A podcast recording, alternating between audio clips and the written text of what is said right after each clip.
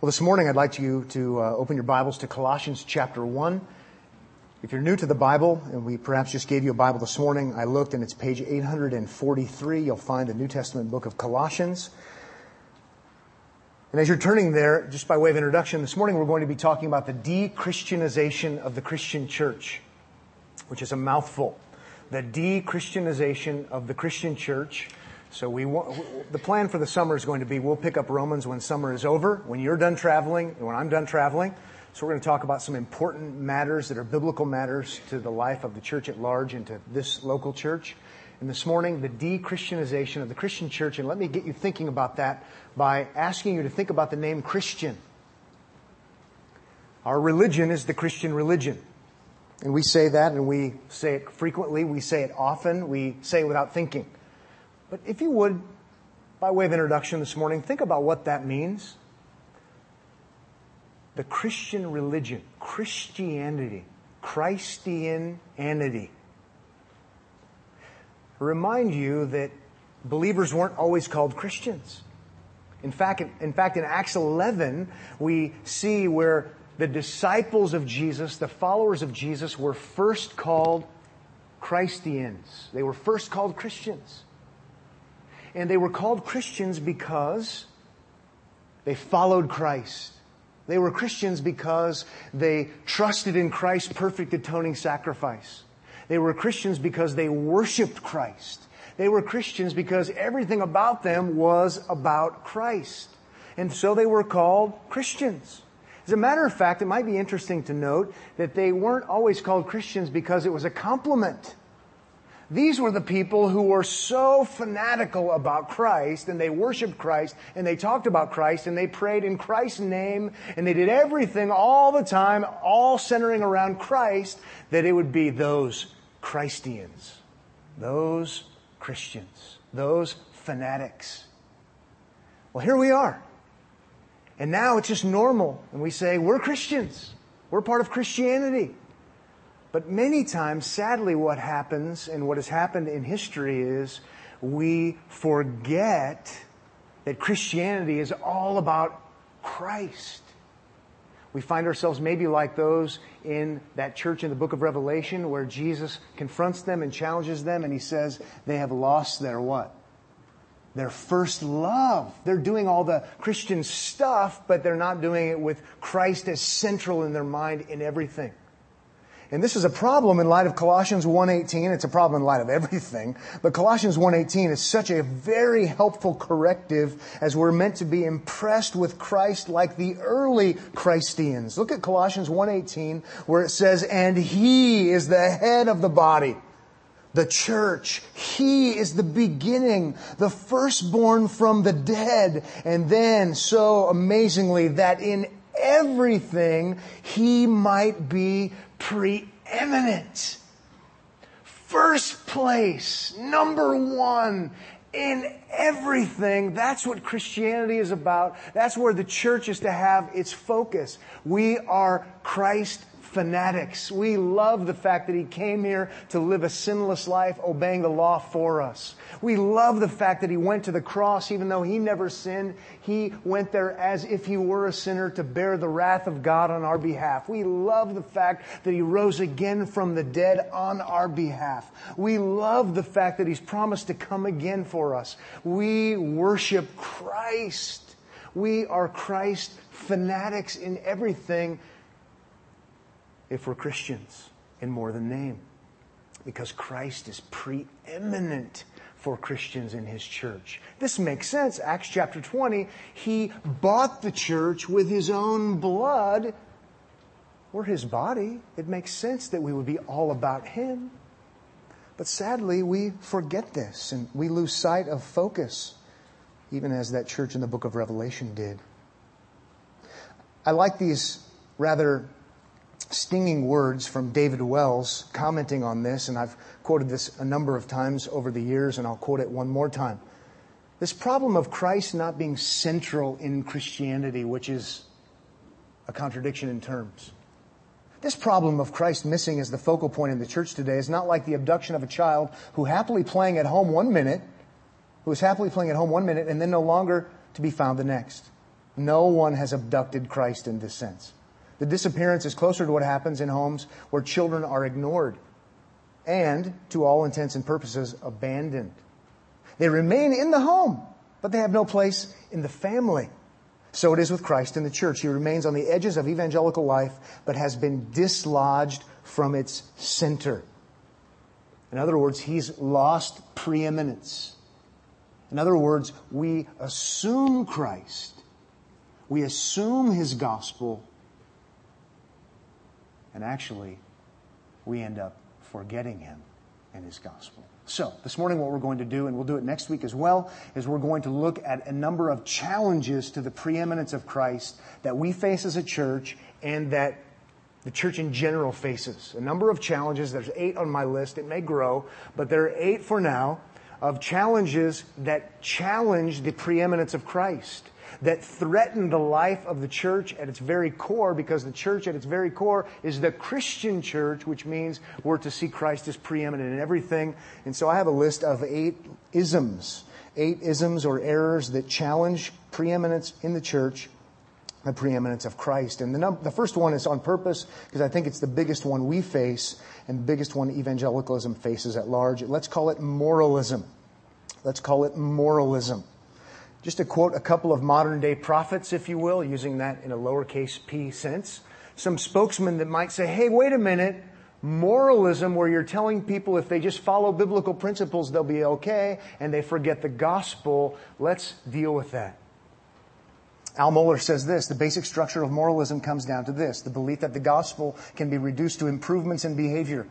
The moralist impulse in the church reduces the Bible to a code book for human behavior and substitutes moral instruction for the gospel of Jesus Christ. Far too many evangelical pulpits are given over to moralistic messages rather than preaching of the gospel. And if that was too much of a mouthful, mouthful for you, his essential point is we're going to be biblical, yes. Quoting Bible verses, yes. Following biblical principles, yes. And ignoring the gospel. Forgetting that we could never follow principles well enough. Because if we could, Jesus didn't need to come. Moralism, where if you're just daring to be a Daniel enough, God will accept you. If you're just trying hard enough to be like David, when he wasn't a fornicator, it'll be okay with you. And Al Mohler's saying, that's moralism. You've got to preach Christ. And then, yes, we'll want to do the right thing. Mike Horton, a little bit more stingingly, says, whenever the story of David and Goliath is used to motivate you to think about the Goliaths in your life and the seven stones of victory used to defeat them, you have been the victim of moralistic preaching. That's a sermon spoiler. That's a, that, that's a, that's a quote to make enough pastors mad. Uh, we could have a whole pastors' conference who are mad at Mike Horton, I think. The same is true whenever the primary intention of the sermon is to give you a Bible hero to emulate or a villain to teach a lesson, like crime doesn't pay or sin doesn't really make you happy. Reading or hearing the Bible in this way turns the Scripture into a sort of Aesop's fables or Grimm's fairy tales, where the story exists for the purpose of teaching a lesson to the wise, and the story ends with, and they lived happily ever after. Horton goes on to say, in his Screwtape letters, C S Lewis has Screwtape, the older demon, mentor, writing Wormwood, the younger demon, in attempt to persuade Wormwood to undermine the faith by turning Jesus into a great hero and moralist. It's a fictional story, but Lewis is probably pretty wise in saying, oh yes, talk a lot about Jesus. Emphasize Jesus a lot. And if you're just a good enough follower of Jesus, teach that doctrine in the churches, Mister Demon. Because they'll forget the gospel. And they won't have any forgiveness of their sins. Horton goes on to say, we say Christ alone in our doctrine of salvation, but in actual practice, our devotional life is saturated with sappy and trivial principles.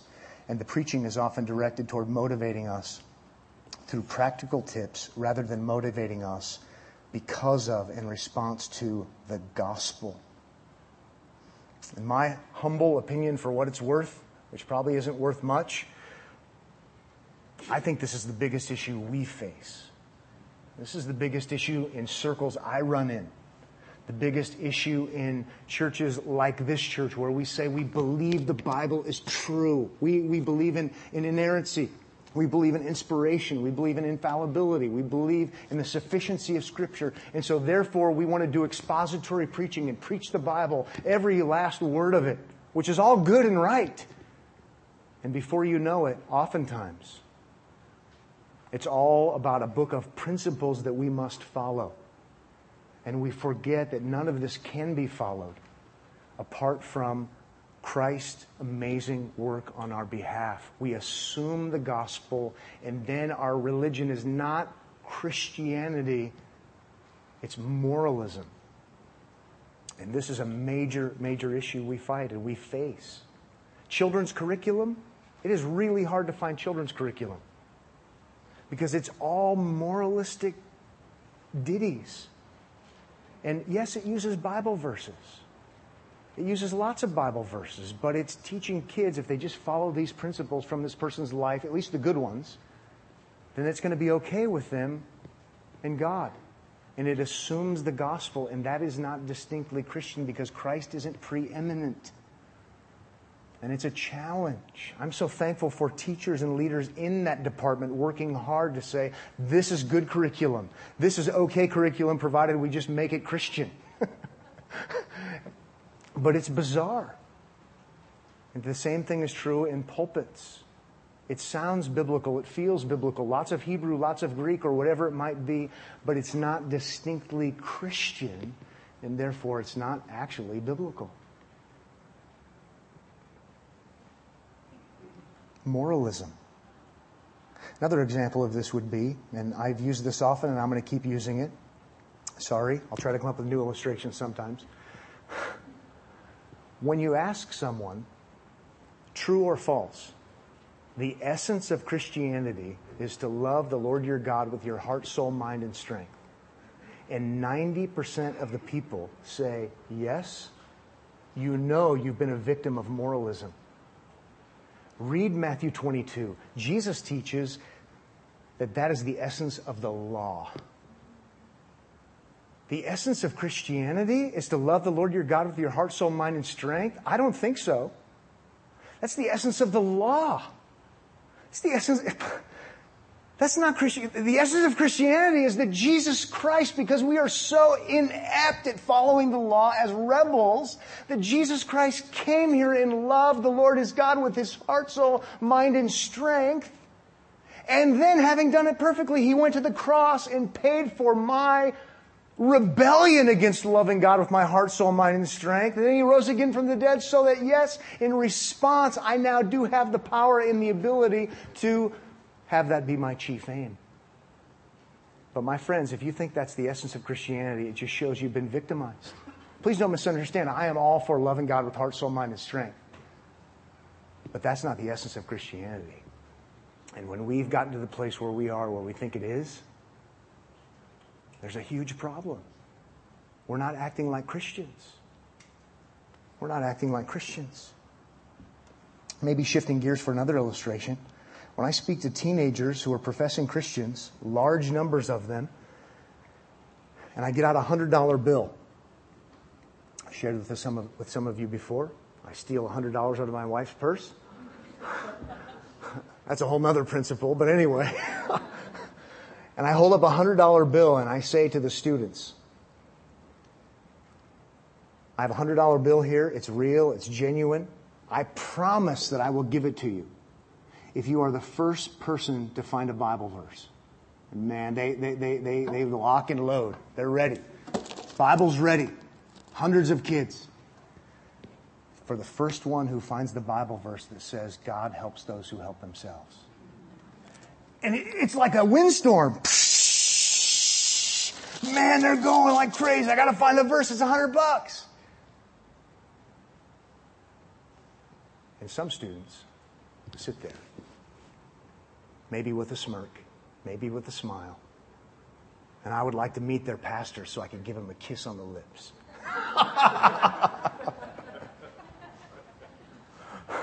Point being, that's not in the Bible. That's paganism. It's the exact opposite of what the Bible teaches. It is so anti-gospel, it's not even funny. And I'm not talking about speaking at a secular school. I'm talking about talking to hundreds of kids who are leaders in their organization, showing up for leadership training. It's not in the Bible. It's, you know, third Oprah, chapter six, verse sixty-six. It's paganism. It's paganism. And I would like to find all the other kids' pastors and not give them a kiss, but a pop in the jaw. That's what I would like to do. I'm not mad at those kids. I love those kids. I'm so thankful that they're there and I can fake them out. Because now they're listening and they're paying attention. But my friends, we have a responsibility to our own selves before God, not to mention the next generation, not to mention the next generation, to be explicitly Christian, which means we don't assume Christ and we don't assume the gospel. We are deliberate and purposeful about what it is.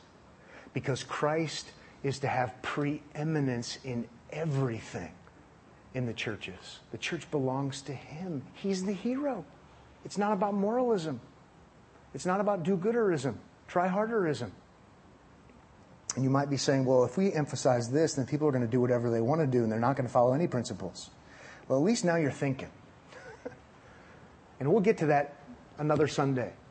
But remember, Romans six is taught after Romans one to five, that it is so pushed in Romans one to six that it's all of Christ, Christ, Christ, Christ, Christ, Christ, gloriously Christ, that people are asking the question, does that mean we can live however we want? We should be pushing people to ask the question. And then we're going to say, no, we have some principles for you in light of the gospel, because of the gospel. But only in those terms. I'm reminded of Paul in Galatians, in Galatians chapter one, verse six, where he says, I am astonished that you are so quickly deserting Him who called you in the grace of Christ and are turning to a different gospel. It just blows my mind. We just went over this, right? That it's Christ and Christ alone. He's the hero. He's central in everything. This is Christianity. And, and you're still talking about Christ, but you're saying Christ plus these principles, that is laws. And he's like, what in the world is going on here? But see, that's when it's most dangerous, when we're still using the name Christ. We're still using the name Christian.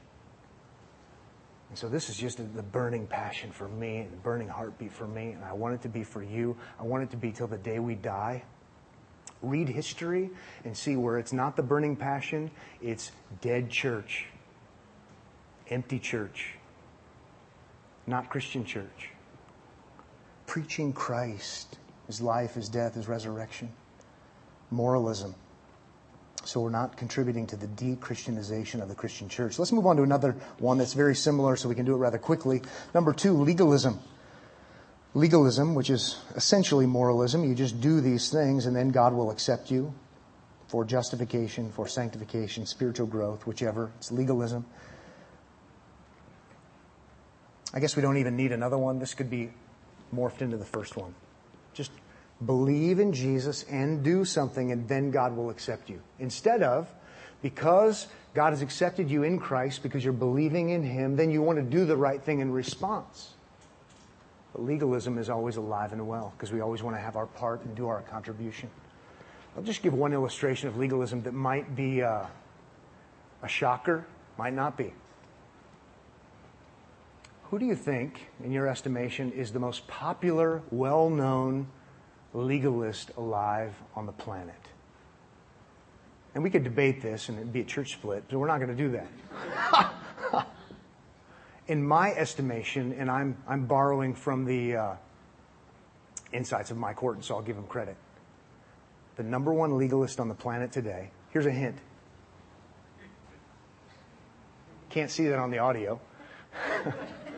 I've drank too much coffee to have it work, but if I had a million dollar smile and a Texas accent and a big hairdo, visualize, come on. My name would be Joel Osteen. It is legalism to the bone at the very core. Now, you, you might think, no, wait a minute. Legalism? He's nice. Legalists are those mean people who point the finger at you and they say, men, your hair's too long, you know? Women, your short, your, your dresses are too short. You shouldn't wear shorts anyway. Right? That's legalism. No drums. Well, that might be your grandparents' legalism, but that's not legalism today. Legalism today is essentially the same, but it has a big smile. But here's why it's legalism. Seven principles, read laws, that you follow and you will have your best life now. Read salvation. No gospel. That's legalism. Here's where I'm challenged. Why didn't I see that as legalism? I think I should. I think you should. Whenever there are principles to follow, no gospel that leads to happiness, it's legalism. And you know what? It's cruel. It's not loving. It's cruel because there's no power to do those laws. There's no gospel resurrection power, that is. Romans six power. So it's not nice. It's mean. So what we want to do is we want to preach Christ, life, death, resurrection. And oh yes, because of what He's done, you want to do the right thing. You do want to follow Him. You do want to worship Him and praise Him. But we want to be deliberate about Christ and what He's done and never assuming. Read the Bible and you will not see assuming the gospel. You'll see it all over the place, everywhere. Deliberate. Like, all right already. What do you think this is, a religion or something? You know? It's every it's Christ, Christ, Christ, Christ, Christ. Those Christians, right? Yeah. Yeah. Let's move on to another ism that might motivate us. This is kind of depressing, I know. We're going to have some counseling and some Prozac and some drugs afterward for you to take. We're not really... But it is depressing, but I want it to be depressing to the point of motivating. So that by the grace of God, we don't assume the gospel. We're deliberate about the gospel. So that we might live another day as a church and maybe make an impact for the glory of Christ somewhere else. And by the way, at the end, we're going to talk about solutions. So, and it won't be in the form of medicine. Number three, narcissism. Narcissism. And that just means self-centeredness, but I needed an ism. So narcissism is the next one. It's just being selfish. It's being self-centered. And good studies show us that the majority of teenage professing Christians think that the ultimate aim of their religion is self-fulfillment. Happiness, feeling good about myself. And that shows that not that the kids are a problem, they're not. The parents are the problem. They're pagans. And the pastors are the problem. They're pagans. Because for us to conclude that the ultimate aim of life, oh, the ultimate aim of Christianity is our feeling good about ourselves, just reveals that we don't know the first thing about Christianity. We don't know the first thing about the Bible. Push rewind for a second. You know, the button's here. Do we have rewind anymore? I don't think so. Uh, let's r- go a few tracks back, okay? A few years. Every catechism on the planet worth its salt would start with this question. What is the chief end of man? And the answer is to glorify God and enjoy Him forever. That couldn't be more Christian. Couldn't be more right. If you have a Bible, you can turn to First Corinthians ten thirty-one. Some of you have written this verse on your heart already, so you don't need to turn there. But First Corinthians ten thirty-one is going to be a great text that says, that's true, that's right. And I realize some of you are nervous when you hear the word catechism. I am. I was catechized in a dead church that preached a false gospel. And some of you were as well. But even that clock, if it were stopped, would be right twice a day. Okay? Catechism is a good thing. It just means teaching, instructing. But we've forgotten what Christianity even is about, and we can learn even from those who went before us that it actually is, in the end, for the glory of God. It's not narcissistic. It's not, oh, uh, this is wonderful because it makes me feel better. It does make me feel better. I don't have guilt anymore. I know that God's bow isn't drawn with the arrow aimed at my head anymore, legitimately. So I feel good. Christianity makes me feel really good, okay? Except when I have to take up my cross and deny myself and uh, do all the other things that Christianity doesn't make me feel good about, that I'm called to do. Point being, though, First Corinthians ten thirty-one, what does it say? Whether you eat, drink, or whatever you do, whatever means whatever, whatever you do, do all to the glory of God. It's, it's the ultimate in everything. Why does God save people? To keep us out of hell. True. Ultimately, God saves people to show that He's a great Savior. Revelation chapter five, everyone is there. Everybody knows this. Worthy is the Lamb. And then it says, who was slain. It's all in the end for His glory and His honor. And you say, how do I get to that place? How do I get to the place where I can see that everything's for the glory of God and Christ is preeminent in everything? Well, if you read Revelation chapter five and you see they're, they're there in heaven worshiping the Lamb, saying, worthy is the Lamb, you say, how can I, how can I get to that place? I know that that's right. Who was slain? You keep reading in the context. Who's redeemed people from every tribe, tongue, and nation, and you start getting impressed with who Christ is, and you start getting impressed with what Christ has done, and you see that He's indeed a great Savior, and all of a sudden you're saying, it is all about Him. And it overshadows everything else. Start reading your Bible and it'll just rock your mind how God-centered the whole thing is, and narcissism is just paganism, where the whole world revolves around me. The Bible ends up being God-centered. It's interesting. You start in Genesis, and God creates people in His own image. That's for His glory and for His honor. And then you, you start, you read through the Bible, and you think, this, this, this God acts like He's God or something, right? God has a God complex. Because He does gracious and amazing things and merciful things, but, but as you just keep reading, you see, in the end, ultimately, this is for Him, for His honor, for His glory. And so I want to know that. By the way, we're catechizing your children, if you have them. Might want to go get them. We want them to see how great Christ is because He saves sinners. And there's great personal affection in that. But we do want them to also understand it's to show that He indeed can save sinners for His glory and for His honor. And by the way, I'm catechizing you every single Sunday I could possibly preach. Fighting narcissism. Trying to have us be impressed with the greatness of Christ and to think differently. It's for Him and it's for His honor. We'll get to Romans twelve, I promise, someday. But when we get to Romans twelve, one, it's in response to the gospel. And then he says, I urge you, therefore, brethren, by the mercies of God. I think mercies of God is code for Romans one to eleven. I urge you, therefore, brethren, by the mercies of God, to present your bodies, that is all of you, as a living sacrifice, right? Which is your spiritual service of worship. Oh, I give my whole life, all of me. That's what he means by body, in worship to God because He saved me. The ultimate purpose isn't about me. It's something way bigger. It's Him. It's Him. It's awesome. What's the chief end of man?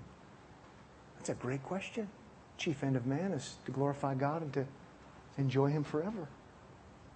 Now, if you want to push it a little bit, just to be a little radical here, maybe a lot radical, as John Piper helpfully asked the question, what's the chief end of God? Answer, to glorify Himself.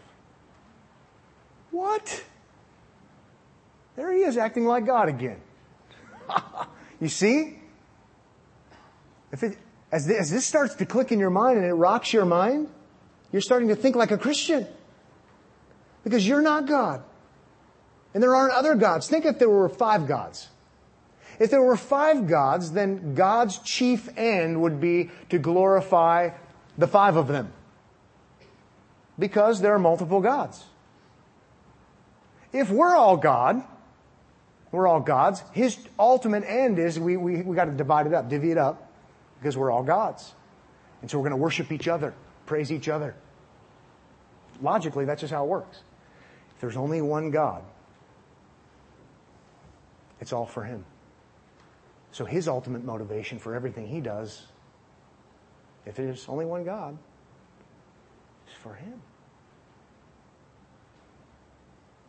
Piper does a good job pushing this, and he's just kidnapped Jonathan Edwards on this, I think, who kidnapped the Apostle Paul on this.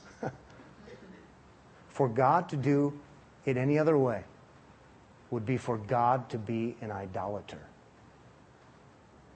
Think about it.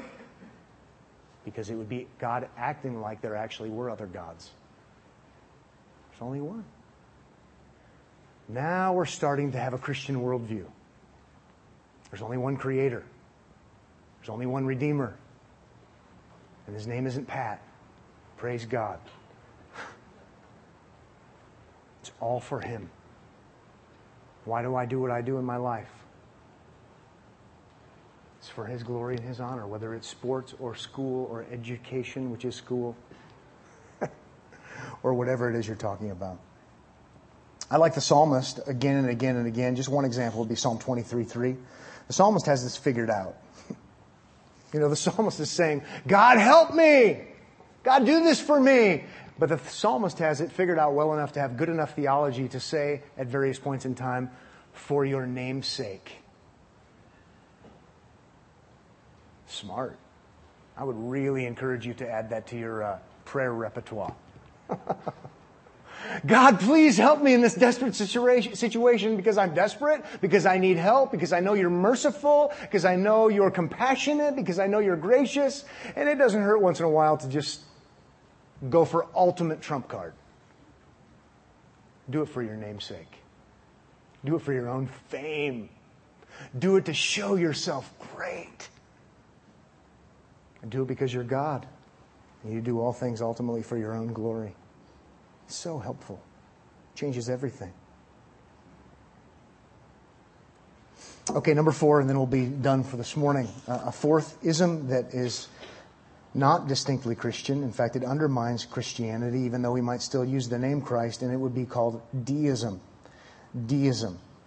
I could give you a fancy definition of deism. I could name some of the founding fathers who were deists, and they were not Christians, but that probably wouldn't be helpful for now. Let me just make it simple. A deist is someone who believes in God, maybe one God, but this one God is not sovereign, and this one God is not personally involved. Two key words, sovereign, personal.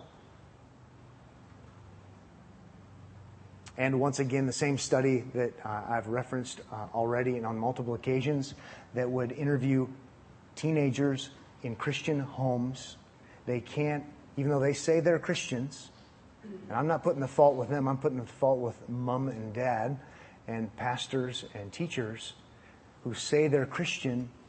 Those who've done the studies have had to say, actually, the way they explain their Christianity, the majority of them are explaining deism. They're not explaining Christianity. And deism and Christianity are different religions. Christianity has God being God over all, and He didn't just wind up the earth and walk away. He's overall sovereign, in control of the big stuff and of the little stuff, and how about this? And He cares. He's personally involved in the details. That's the God of Christianity. Turn with me, if you would, to Ephesians chapter one, verse eleven, which is sort of the ultimate verse when it comes to sovereignty and personal interaction. And then we'll reference a couple of other passages and we'll be done.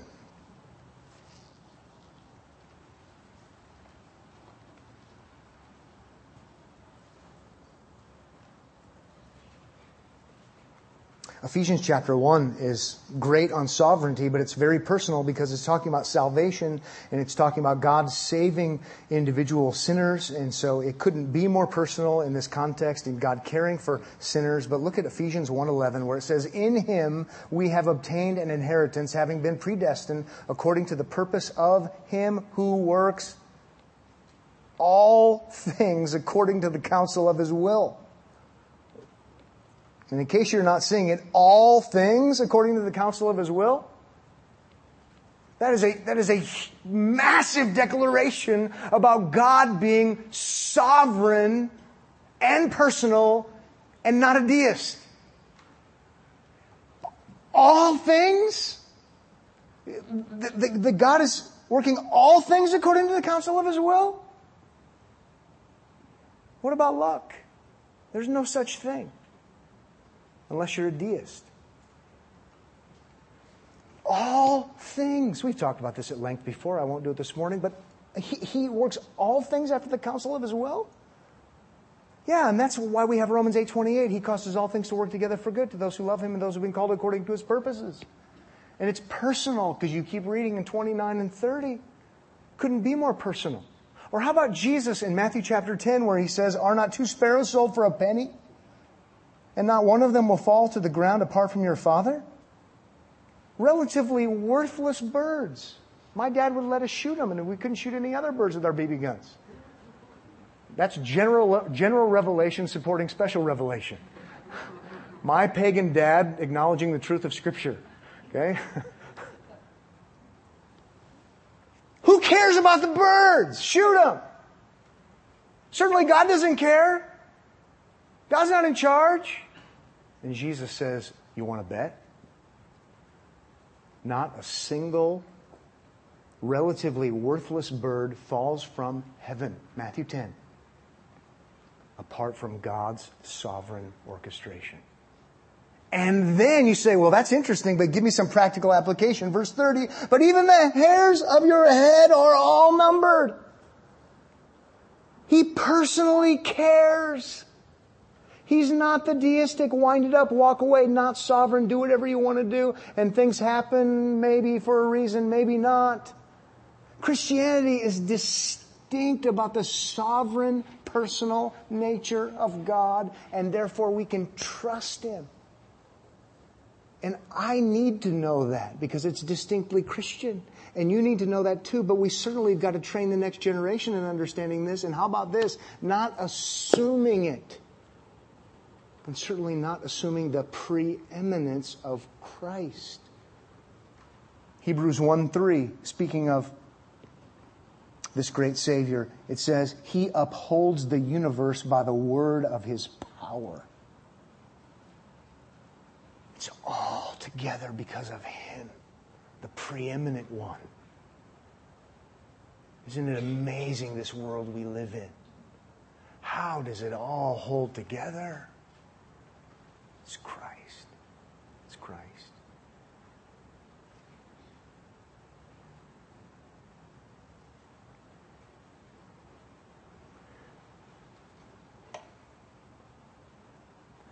These four isms are not new. Read historical theology, read church history, and you think, wow, this sounds like today.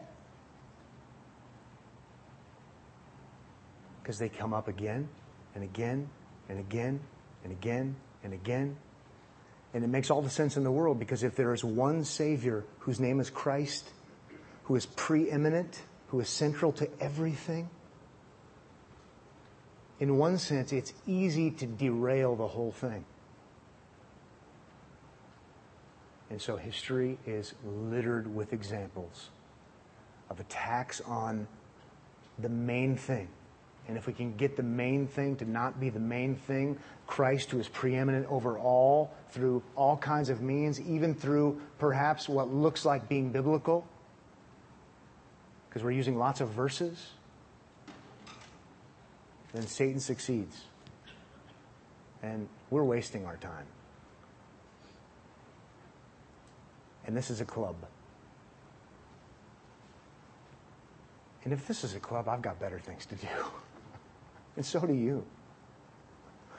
So my prayer, my literal prayer that I pray and have been praying is that we would not assume the gospel, that we would not assume the preeminence of Christ, that that drum would be beat again and again and again and again and again. And I don't mean that, therefore, at the end of every sermon, you have to tack on a little evangelistic ditty to get all those unbelievers believing the gospel so we can move on with our Christian life. I don't mean that. Gospel, gospel, gospel, gospel. Not in the form of a ditty, but because Christ is preeminent over everything in the church. And Lord, we lose sight of that. We're not a Christian church. We're something else. So please, pray for your pastor. Pray for pastors. Pray for pastors in other countries. This issue was live and well in South Africa when I was just there. It's alive and well everywhere because it's been alive and well ever since the beginning. And we will fight this, or we won't fight it. And we will have a dead church. What do you think this building would be good for? Halloween sales, right? Those seasonal things, Hobby Lobby. They could buy it maybe. Christmas time, they could use it for Christmas sales. I don't know, Chad could figure out a good real estate option. But that's what it's going to turn into if we're not deliberate about the preeminence of Christ in all things. It's just a club, and what's the point?